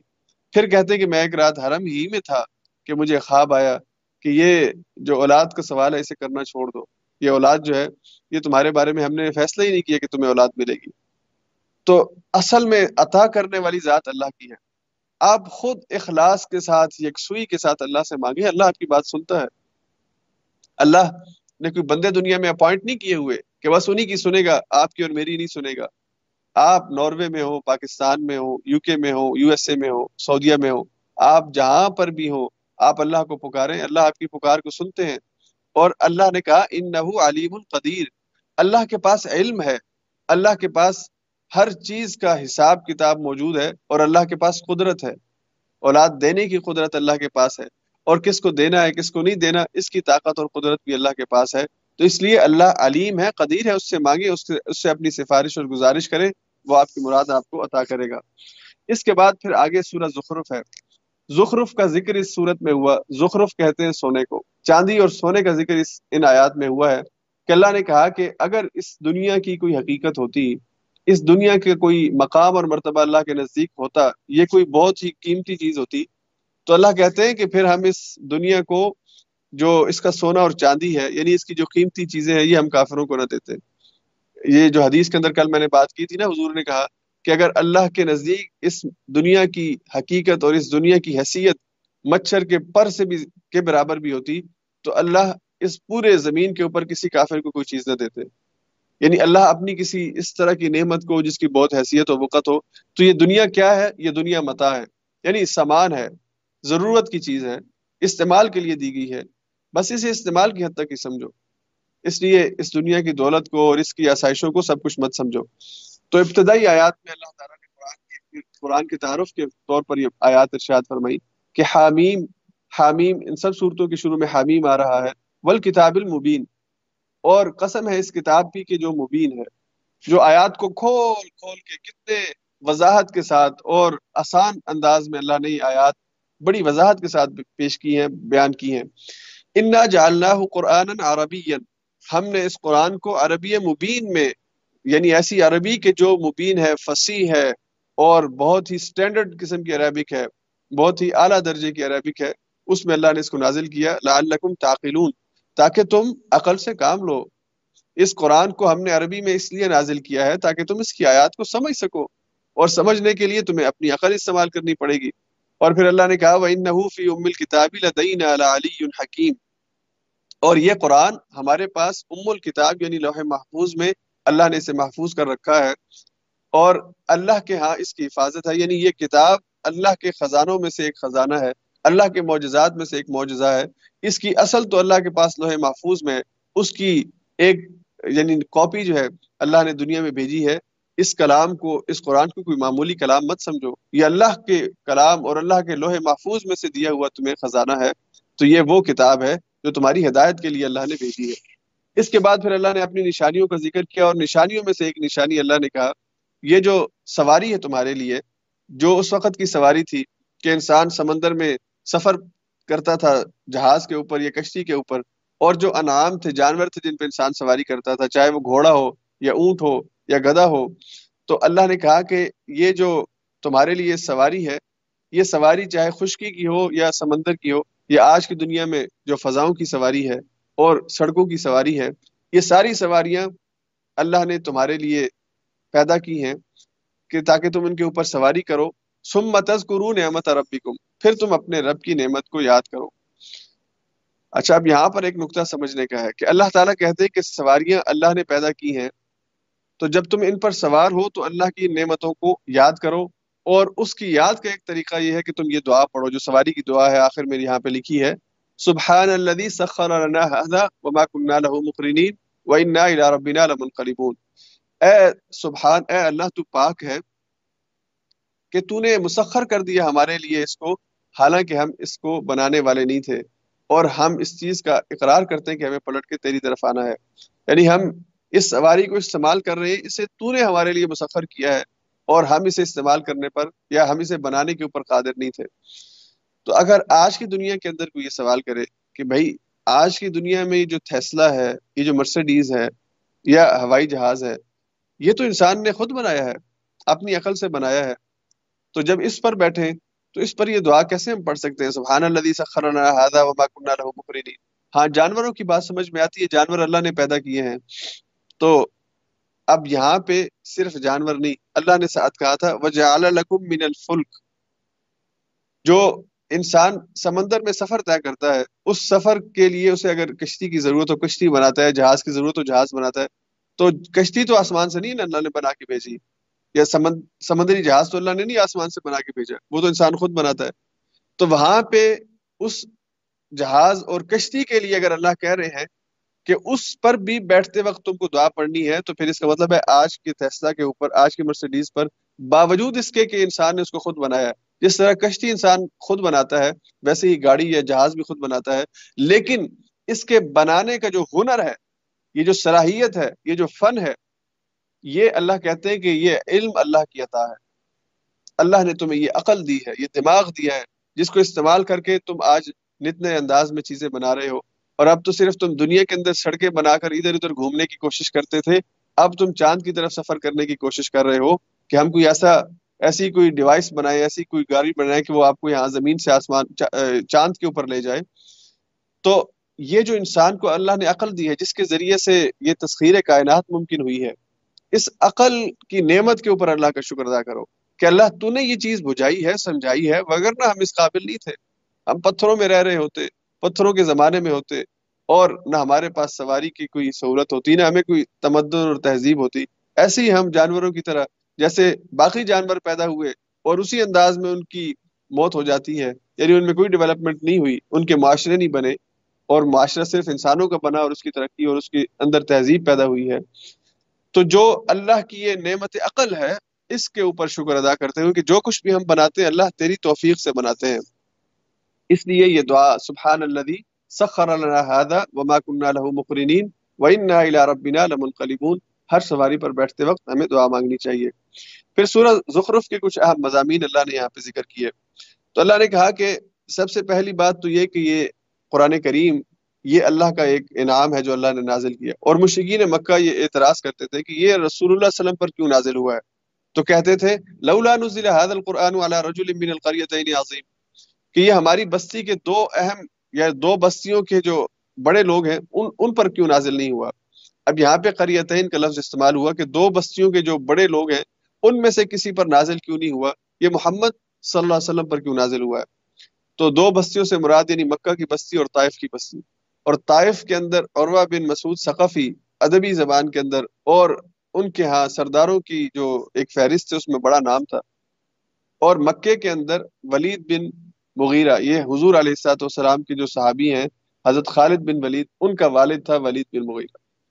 اسے وہ اپنے ہاں ادب کا بادشاہ سمجھتے تھے وہ اس کا بڑا مقام تھا۔ تو ان دونوں میں سے کسی ایک کے اوپر نازل کیوں نہیں ہوا؟ یہ محمد صلی اللہ علیہ وسلم پر جو یتیم ہے اور کوئی بڑے سردار بھی نہیں ہے ان پر یہ اللہ کا کلام کیوں نازل ہوا؟ تو اللہ نے آگے سے بڑی سخت آیات ارشاد فرمائی۔ اللہ نے کہا، اہم یقسمون رحمت ربک؟ کیا تم اللہ کی تقسیم کرو گے؟ یعنی اللہ کی جو، اللہ کی جو فضل کی تقسیم ہے، کیا یہ تم کرو گے؟ اللہ کی جو رحمت کی تقسیم ہے، یہ تم نے اپنے ذمے لی ہے، یہ تمہارے کہنے پر ہوگی۔ جیسے مثال کے طور پر اگر آپ کسی کالج کے پرنسپل ہوں یا آپ کسی فیکٹری کے مالک ہوں اور کوئی بندہ آ کے آپ کی جو فیکٹری چل رہی ہے یا کالج چل رہا ہے آ کے اس میں آپ کو بتانا شروع کر دے کہ بھائی تم یہ نہ کرو، تم یہ کرو، یا تم نے اس کو ٹیچر رکھا ہے، اس کو نکال دو، اس کی جگہ پہ اس کو ٹیچر رکھ لو، یا تم نے فلاں کو مینیجر رکھا ہے، وہ ٹھیک نہیں ہے، اس کو نکال کے اس کو رکھ لو۔ تو آپ اس سے کہیں گے نا کہ بھائی یہ فیکٹری میری ہے، تمہاری ہے۔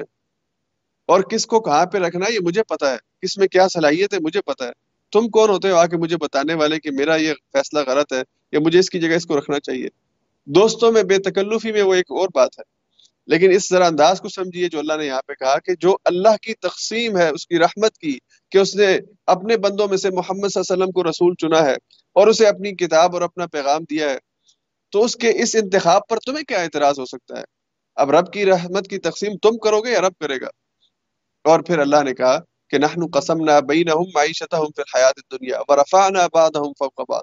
ہم نے کسی کو کسی پر درجہ دیا ہے اور اسے اللہ نے مطلق رکھا ہے۔ معاشی حوالے معاشی حوالے سے بھی، سوسائٹی کے اندر سٹیٹس کے حوالے سے بھی، اور اسی طرح اولاد کے حوالے سے بھی، طاقت کے حوالے سے بھی۔ تو یہ جو مراتب ہے، درجات کا فرق ہے، اللہ کہتے ہیں کہ یہ ہماری اپنی تقسیم ہے، یہ ہمارا اپنا فیصلہ ہے۔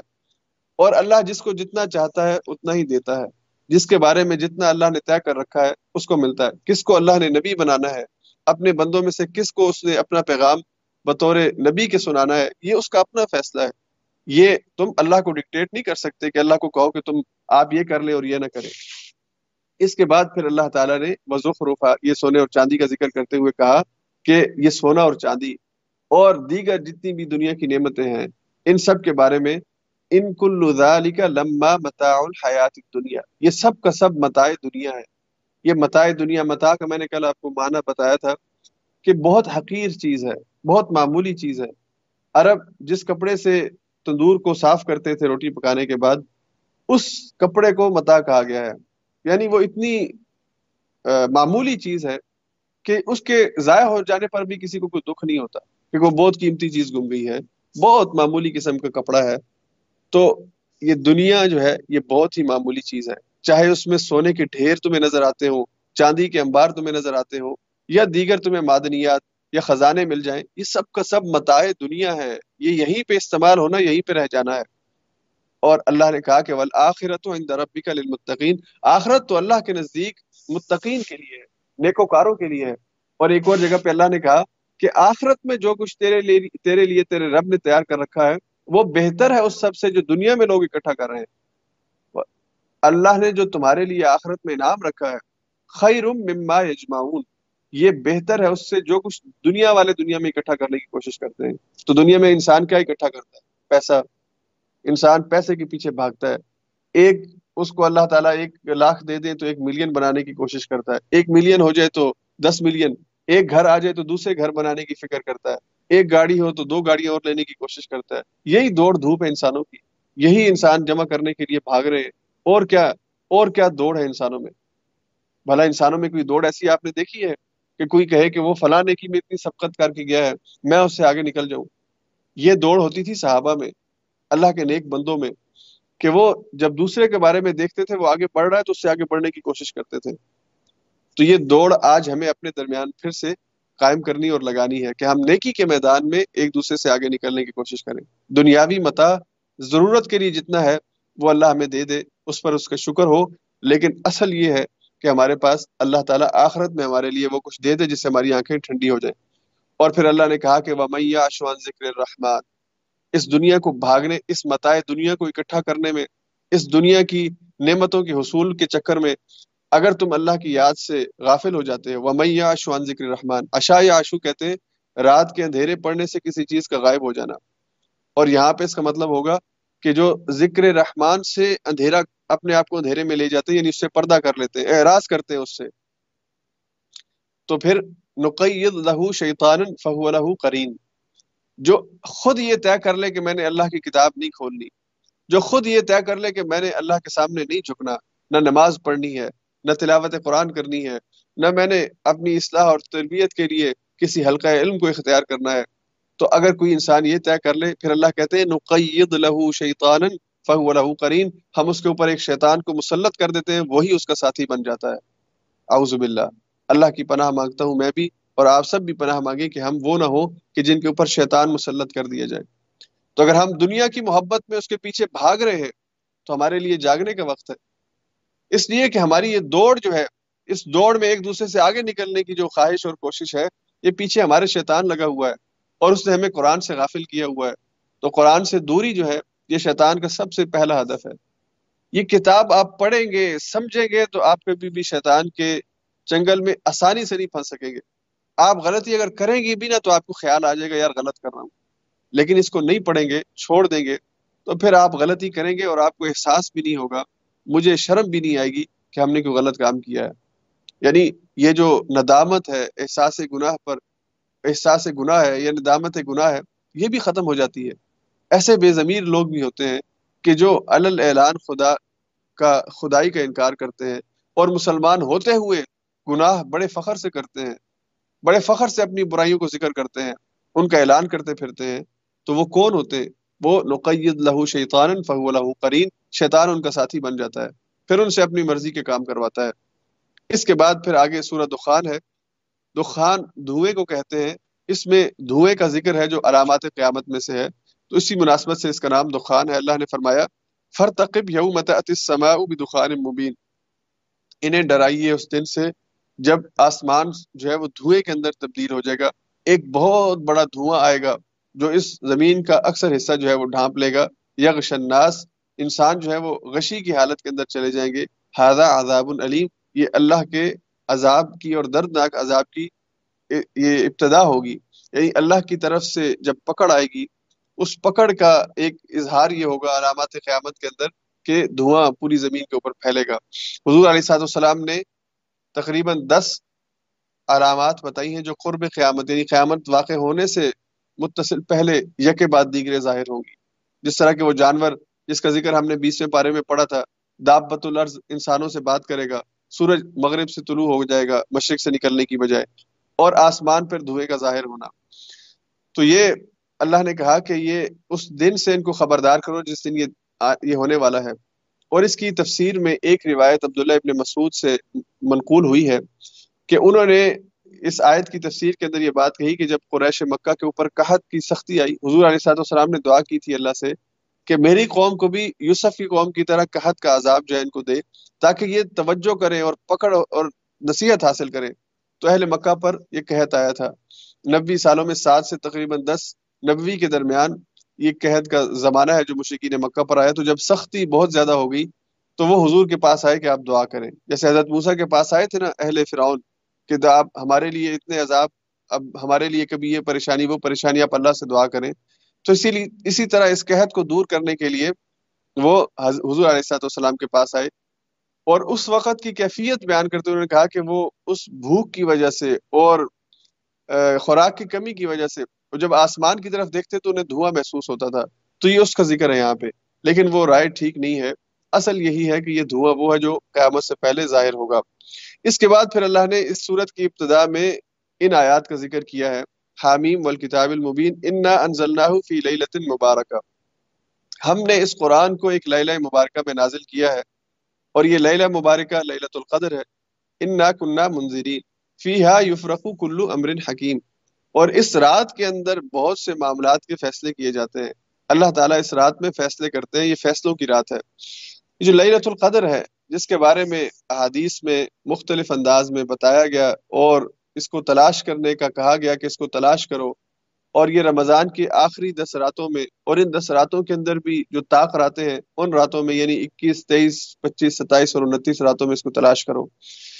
تو یہ اس رات کی فضیلت ہے کہ اس رات میں اللہ نے قرآن کو نازل کیا ہے۔ للت القدر میں، سورہ قدر تیسرے پارے میں آئے گی۔ وہاں پہ اللہ یہی فرماتے ہیں، انا انزلناہ فی القدر ہم نے اس کو لیلت القدر میں نازل کیا۔ اور یہاں پہ اللہ نے لیلت المبارکہ کہا کہ ہم نے اسے لیلہ مبارکہ میں نازل کیا۔ تو اس قرآن کو نازل کیا گیا ہے اس رات کے اندر، اس وجہ سے اس رات کو فضیلت ملی ہے۔ اب قرآن کے ساتھ جو بھی چیز جڑتی ہے، اس کو نسبت ملنا اس کو فضیلت ملنا شروع ہوتی ہے۔ تو جس مہینے میں یہ نازل ہو، جس رات میں یہ نازل ہو، اور جس نبی پہ یہ نازل ہو، اور جس بستی پہ یہ نازل ہو، ان سب کو عظمت اور رفت ملتی ہے۔ تو اللہ نے اس رات کو لیلہ مبارکہ کہا لیلت القدر کہا۔ اور اللہ نے کہا کہ وہ رات خیر من الف شہر، وہ ہزار مہینوں سے بہتر ہے۔ اس لیے کہ اس میں تنزل الملائکۃ والروح فیها باذن ربهم من كل امر، سلام هي حتى مطلع الفجر۔ اللہ کے فرشتے اس میں نازل ہوتے ہیں اور اللہ تعالیٰ اس میں انسانی زندگی کے اندر جو انسانوں کے فیصلے ہیں، وہ اس رات میں کیا کرتے ہیں۔ یعنی اس سال، ایک سال کا ایک پلان جو ہے، وہ اللہ کی طرف سے فرشتوں کو دیا جاتا ہے۔ اور انسانوں کے جو فیصلے ہیں دراصل تو اللہ کے علم میں ابتدا ہی سے ساری باتیں ہیں۔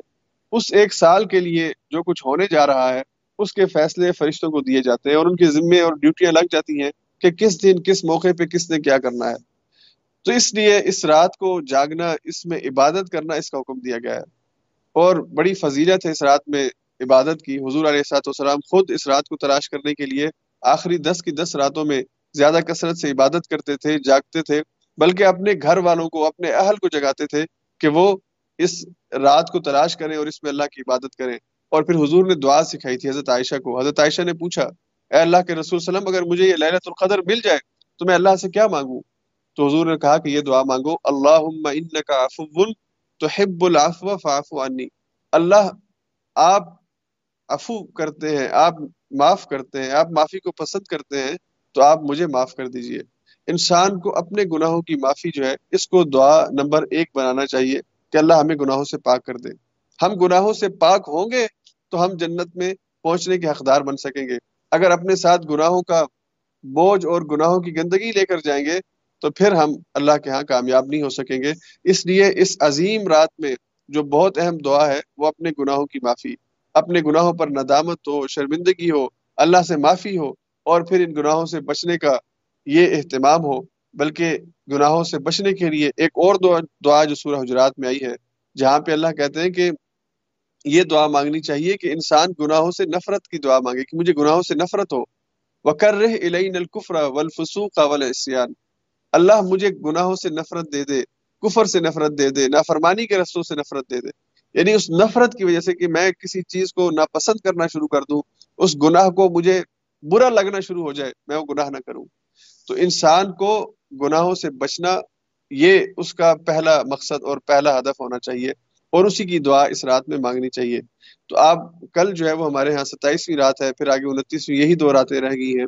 ان راتوں میں کوشش کریں، زیادہ سے زیادہ عبادات کا اہتمام کریں، اللہ کو راضی کرنے کی کوشش کریں اور ان راتوں میں اپنے گناہوں کی معافی کے ذریعے اللہ سے جنت کا پروانہ حاصل کرنے کی کوشش کریں۔ اس کے بعد سورہ دخان میں کچھ دیگر مضامین ہیں۔ بہت مختصر صورت ہے، لیکن چند بہت ہی اہم آیات ہیں جن کی طرف میں سب کی توجہ چاہوں گا۔ اللہ نے فرعون کا ذکر کیا اور اس فرعون کا کہ جو کہتا تھا کہ میں سب سے بڑا خدا ہوں اور اپنے وزیر حامان سے کہتا تھا کہ یہ جو موسا جس خدا کے بارے میں کہہ رہا ہے، ذرا مجھے کوئی سیڑھی لا کے دو، میں چڑھ کے دیکھتا ہوں کہاں پہ نظر آتا ہے۔ یعنی متکبرانہ رویہ اور اللہ کے انکار کا رویہ۔ اور جیسے آج کی دنیا کے اندر بھی بہت سے لوگ خدا کا انکار کرتے ہیں اور کہتے ہیں کہاں ہے تمہارا خدا اور کون سا خدا؟ تو اللہ نے کہا کہ اللہ نے ان کو پکڑا ہے۔ اور جب وہ اللہ کی گرفت میں آئے ہیں اور دنیا سے ان کا نام و نشان مٹ گیا ہے، تو اللہ کہتے ہیں، فما بکت علیہم السماء والارض وما کانو منظرین پھر نہ آسمان ان پہ رویا ہے، نہ زمین ان پہ روئی ہے۔ یہ جو ہم دنیا میں بعض دفعہ سمجھتے ہیں نا کہ ہمارے چلے جانے سے شاید دنیا ختم ہو جائے گی، یا دنیا کا کاروبار جو ہے وہ بند ہو جائے گا۔ یعنی میں بڑی چیز ہوں، میں اگر اس جگہ سے ہٹ گیا، اس منظر سے ہٹ گیا تو پھر یہ سین آگے نہیں چل سکے گا۔ ایسی بات نہیں ہے۔ اس اس اس دنیا میں، اس دنیا کے سٹیج کے اوپر مجھ سے کئی گنا بڑے، آپ سے کئی گنا زیادہ طاقتور لوگ آئے ہیں جو یہ سمجھتے تھے کہ ہمارے جانے سے شاید دنیا ختم ہو جائے گی۔ تو اللہ کہتے ہیں کہ نہ آسمان ان پہ رویا ہے اور نہ زمین ان پہ روئی ہے۔ کسی کے جانے سے کاروبار دنیا بند نہیں ہوتا۔ ہاں اس کا اپنا عمل کا خانہ بند ہو جاتا ہے، عمل کا دفتر بند ہو جاتا ہے۔ اگر کوئی چیز بند ہوتی ہے تو وہ صرف اس کی اپنی مہلت عمل ہے جو ختم ہوتی ہے۔ دنیا کا کوئی کام نہیں ختم ہوتا۔ وہ عزیز اور رشتہ دار جو بہت قریب ہوتے ہیں، بیوی ہو تو اپنے شوہر کے لیے، شوہر ہو تو بیوی کے لیے، اور والدین ہو تو اولاد کے لیے اولاد ہو تو والدین کے لیے تین دن روتے ہیں، پانچ دن روتے ہیں، سال ایک غم کر لیں گے، ایک وقت آئے گا کہ وہ بھی بھول جاتے ہیں۔ اور یہ انسان جو اپنے آپ کو بہت بڑا سمجھتا ہے، بہت چیز سمجھتا ہے، اور بڑا یعنی اپنے آپ کو اہم سمجھتا ہے۔ اللہ کہتے ہیں کہ جو انسانوں میں بہت اہم تھے، اپنے آپ کو سمجھتے تھے، بڑے بڑے بادشاہ تھے، حامان تھا، قارون تھا اور فرعون تھا۔ ان کے جانے کے بعد بھی زمین اور آسمان میں کوئی چیز رکی نہیں ہے، یہ چل رہی ہے۔ وہ جو شاعر نے کیا خوب کہا ہے کہ کیسے کیسے ایسے ویسے ہو گئے اور ایسے ویسے کیسے کیسے ہو گئے۔ یعنی کیسے کیسے لوگ تھے، کتنے بڑے بڑے لوگ تھے۔ دنیا ان کا نام لیتے ہوئے کامتی تھی۔ چنگیز خان ہلاکو خان، فرعون، حامان، قارون کیسے کیسے لوگ تھے؟ تو وہ کہتا ہے کہ وہ ایسے ویسے ہو گئے۔ یعنی ان ان کا نام ہی کوئی نہیں لیتا، ان کو جانتا ہی کوئی نہیں ہے۔ اب دنیا ان کو عبرت کے لیے دیکھتی ہے اور عبرت کا نشان کو بنا دیا اللہ نے۔ اور اللہ نے کہا کہ ایسے ویسے، اور وہ شاعر کہتا ہے کہ ایسے ویسے کیسے کیسے ہو گئے۔ کہ جو ایسے ویسے لوگ تھے، معمولی لوگ تھے، وہ کیسے بڑی شان والے ہو گئے، بڑے مرتبے پہنچ گئے۔ تو یہ دنیا کا الٹ پھیر ہے۔ قرآن کہتا ہے وہ تلکل ایام بین الناس یہ دنوں دنوں کا الٹ پھیر ہے جو ہم کرتے ہیں۔ کبھی کس کو کس مسنت پر، کبھی کوئی عرش پر اور کبھی کوئی فرش پر۔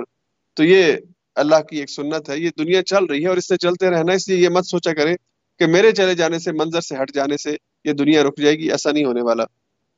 اور پھر اللہ نے کہا کہ یہ مشرقین مکہ یہ بات کہتے تھے اور آج کے بھی منکرین آخرت یہ بات کہتے ہیں۔ ان ہی اللہ موت وما نحن بمنشرین۔ ہمیں تو ایک ہی موت آئے گی، اس کے بعد کوئی دوسری موت نہیں آنی۔ تو یہ دوسری موت کا جو انکار ہے، یا موت کے بعد دوبارہ اٹھائے جانے کا جو انکار ہے، یہ دراصل منکرین آخرت کا یہ فلسفہ ہے جو پہلے دن سے چل رہا، چلا آ رہا ہے اور انسان اس کے اوپر عمل کر رہا ہے۔ تو اللہ نے کہا کہ یہ جو سمجھتے ہیں کہ ہمیں موت نہیں آئے گی، موت کے بعد دوبارہ زندگی نہیں ملے گی، تو کیا یہ پہلی دفعہ اٹھائے جانے کو بھول گئے ہیں کہ پہلے کیسے اللہ نے ان کو اٹھایا تھا؟ اور جب دوبارہ اللہ ان کو اٹھائیں گے تو جو منکرین آخرت ہے، پھر اللہ نے جہنم کا ذکر کیا اور ان کی اس عذاب کا ذکر کیا کہ کیسے ان کو جہنم کی سختیوں کے اندر پکڑا جائے گا۔ وہاں پہ زکوم کا درخت ہے، جو ان کا کھانا ہوگا، اس کو کھانے کے نتیجے میں ان کا جسم کا انگ انگ اندر سے گلنا سڑنا شروع ہو جائے گا اور اوپر سے کھولتا ہوا پانی ان پہ ڈالا جائے گا۔ یعنی ان کے عذاب کی اس بری ترین کیفیت کو بیان کیا گیا ہے اور بڑی سخت ہی آیات ہیں۔ انسان پڑھتے ہوئے ایک دفعہ کانپ جاتا ہے۔ اللہ کہتے ہیں کہ یہ یہ سارا انجام ان کا ہے کہ جو آخرت کا انکار کرتے ہیں۔ اور یہ سمجھتے ہیں کہ زندگی کے بعد دوبارہ نہیں اٹھائے جائیں گے۔ اور پھر اللہ جنت والوں کا ذکر کرتے ہیں کہ جہاں پہ یہ پکڑ ہے، سختی ہے، تو وہاں پہ ماننے والوں کے لیے انعام ہے۔ ان المتقین فی جنات وعیون وہ جنتوں میں ہوں گے جہاں پہ چشمے ہوں گے، بہاریں ہوں گی، پھول ہوں گے اور سبزہ ہوگا۔ اور پھر وہ کہیں گے، لا يذوقون فيها الموت الا الموتة الاولى وہاں پہ ان کو پہلی موت کے بعد دوبارہ موت نہیں آئے گی۔ یعنی یہ سمجھتے تھے کہ پہلی موت کے بعد دوبارہ زندگی نہیں ہے۔ اور وہاں پہ جنت میں معاملہ یہ ہوگا کہ پہلی موت جو دنیا میں آئی تھی، اس کے بعد دوبارہ موت نہیں آئے گی۔ تو دنیا کی موت کے بعد جب انسان دوبارہ حشر میں اٹھے گا، پھر اس کے بعد کوئی موت نہیں ہے۔ پھر ہمیشگی کی زندگی ہے اور وہ ہمیشہ ہمیشہ جنتوں میں رہیں گے۔ اس کے بعد سورج جاسیہ کا ذکر ہے۔ جاسیہ یہ لفظ یہاں پہ استعمال ہوا، اس پہ ہم بات کریں گے۔ اسی مناسبت سے اس کا نام جاسیہ رکھا گیا ہے۔ ابتدا میں اللہ تعالیٰ نے کائنات میں پھیلی نشانیوں کا ذکر کیا ہے۔ ان نفس سماوات والارض لآیات للمؤمنین۔ اس آس، ان آسمانوں میں اور زمین میں آیات ہے نشانیاں بھری پڑی ہیں۔ بے شمار نشانیاں ہیں۔ کوئی اگر اسٹرانومی کے حوالے سے نشانیاں دیکھنا چاہتا ہے کہ کیسے اللہ نے اس سورج کو، چاند کو، زمین کو اور دیگر سیاروں کو گلیکسیز کو اپنے اپنے مدار کے اندر گھمایا ہوا ہے، ہر ایک اپنے مدار میں چل رہا ہے اور کیسے ان کے درمیان بام فاصلہ رکھا ہوا ہے۔ کشش شقل کا قانون بنایا ہوا ہے کہ چیزیں اپنی جگہ پہ ٹھہری ہوئی ہیں، گرتی نہیں ہیں، ایک دوسرے سے ٹکراتی نہیں ہیں۔ ان سب چیزوں کے اندر نشانیاں ہیں ان کے لیے کہ جو ایمان لاتے ہیں۔ اور پھر اللہ نے آگے ذکر کیا ایک رویے کا۔ کسی شخص کا نام نہیں لیا۔ اللہ نے کہا افر آئی من اتخذ الہ ہوا؟ کیا آپ نے ایسے شخص کو دیکھا ہے کہ جس نے اپنی ہوا، اپنی خواہش کو اپنا الہ بنا لیا ہو؟ یعنی اس نے اپنی پسند اور ناپسند کو اپنا الہ بنا لیا ہو۔ جسے وہ حلال سمجھتے اسے حلال کہہ دے جسے وہ حرام سمجھتے اسے حرام کہہ دے اس کی اس کی خواہش اس کو زنا پر آمادہ کرے تو وہ زنا کو حلال کہہ دے اور اس کی خواہش اور اس کی اس کی جو اپنی سوچ اور فکر اور عقل ہے، وہ اسے خدا کے علاوہ کسی اور پر جھکنے کے کہے تو وہ اس کے آگے جھک جائے۔ یعنی وہ صرف اپنی نفس کو، اپنے نفس کو اور اپنی عقل کو ہی اپنا الہ ماننا شروع کر دے۔ تو اللہ فرماتے ہیں کہ وہ ہے کہ جو باوجود اس کے کہ اگر اس کے پاس علم ہو تو وہ ایسا ہے کہ جو گمراہ ہو چکا ہے اور اس کے دل پر اور اس کی سماعت پر یہ جو ہے مہر لگ چکی ہے، اس کی بصارت کے اوپر جو اندھیرا پڑ چکا ہے۔ یعنی نہ وہ اپنی بصارت کے ذریعے، نہ اپنی سماعت کے ذریعے اور نہ اپنی فکر کو اس نہج پر لانے کی کوشش کرتا ہے کہ حقیقت کو جانے اور اللہ کے مقام کو پہچانے۔ وہ اپنے نفس میں اندھا ہو گیا ہے، اپنے نفس کا پجاری بن گیا ہے، اپنے نفس کا غلام بن گیا ہے۔ تو کیا آپ نے ایسے شخص کو دیکھا ہے؟ اور ایسے شخص نظر آتے ہیں۔ حضور علیہ صاحب السلام کے زمانے میں بھی تھے اور آج کی دنیا کے اندر بھی ایسے ہیں کہ جو اپنے آپ کو ہی خدا کہتے ہیں، اپنے آپ کو عقل کل سمجھتے ہیں اور اللہ کی آیات کے مقابلے میں اپنی تھیوریز اور اپنے فلسفے پیش کر کے دنیا والے سے کہتے ہیں کہ ہمارے پیچھے چلیں۔ یہ دنیا کے اندر جو ازم موجود ہیں، چاہے وہ سیکولرزم ہو، چاہے وہ نیشنلزم ہو اور چاہے وہ کوئی اور ازم ہو، یہ سارے کے سارے یہ انسانوں کے بنائے ہوئے ہے یہ ایک وے آف لائف ہے۔ یہ دین کے مقابلے میں جسے قرآن اسلام کہتا ہے، اس کے مقابلے میں انسانوں کو دیے ہوا دین ہے کہ یہ دین ہے، اس پر عمل کرو۔ تو یہ دین اس کے پیچھے ہوا اور خواہشات ہے اس کے پیچھے کوئی کوئی وحی اور کوئی اللہ کی طرف سے علم نہیں ہے۔ اسی لیے کچھ وقت گزرنے کے بعد جب اس کی خامیاں دنیا والوں کو نظر آتی ہیں، تو اس کو ریوائز کر کے، اس کا نام بدل کے پھر دوسرا نام دنیا والوں کو دے دیتے ہیں اور اس کے پیچھے لگا دیتے ہیں۔ تو اللہ نے کہا کہ ایسا شخص جو ہے وہ گمراہ ہو جاتا ہے۔ پھر اللہ نے کہا کہ وہ تراک اللہ امتن جاسی اب اللہ نے قیامت کا ذکر کیا کہ قیامت میں آپ لوگوں کو دیکھیں گے، وہ لوگ کہ جو آخرت کا انکار کرتے ہیں، وہ خسارہ اٹھانے والوں میں ہوں گے۔ اور ہر امت یعنی ہر گروہ اپنے گھٹنوں کے بل گرا ہوا آپ دیکھیں گے۔ جاسیہ کہتے ہیں گھٹنے کے بل گرا ہوا، جھکا ہوا۔ اس دن کی حیبت ناکی اور ہول ناکی اور اللہ کے جلال کی وجہ سے۔ اس لیے کہ اس دن اللہ پھر دنیا والوں کے سامنے سارے انسانوں کو اکٹھا کر کے بات کہیں گے کہ تمہارے درمیان جو بڑے بڑے جابر تھے، قہار تھے، حامان اور قارون اور فرعون تھے، کہاں ہے وہ؟ این ملوک دنیا یہ دنیا کے ملوک اور بادشاہ کہاں پہ ہیں؟ اور پھر اللہ خود ہی کہیں گے، الملک یوم اللہ آج بادشاہت اللہ کی ہے، للہ الواحد القہار۔ وہ اللہ جو واحد بھی ہے اور قہار بھی ہے۔ اس کا قہر جو ہے وہ تمام دنیا والوں کے قہر کے اوپر بھاری ہے۔ یعنی دنیا والے کیا اللہ پر، اللہ کے سامنے یعنی وہ جو کہتے ہیں نا پنجابی میں کیا پدی اور پدی کے شوربہ۔ یعنی تمہاری کیا اوقات ہے اللہ کے مقابلے میں؟ تو اللہ کہتے ہیں کہ کہاں ہے آج بادشاہ جو اپنے آپ کو بڑا دنیا میں خدا کہتے تھے اور بڑا دنیا میں اپنے آپ کو فلسفی اور عقل مند کہتے تھے اور اللہ کی آیات کا انکار کرتے تھے اور بڑے بڑے ہی خوش نما نعرے لے کے دنیا والوں کو بہکانے کی کوشش کرتے تھے اور کہتے تھے کہ کوئی آخرت نہیں ہونی، کوئی خدا ودا نہیں ہے۔ تو کہاں ہے آج وہ سارے؟ آج بادشاہت اللہ کی ہے۔ تو سب گھٹنے کے بل اس دن کی حیبت ناکی کی وجہ سے اللہ کے آگے کھڑے ہوں گے۔ اور اللہ کہتے ہیں، کل امت تدعا الا کتابی ہر امت، ہر گروہ پکارا جائے گا اس کی کتاب کی طرف۔ یعنی اس کے عمل نامے کی طرف اس کو بلایا جائے گا۔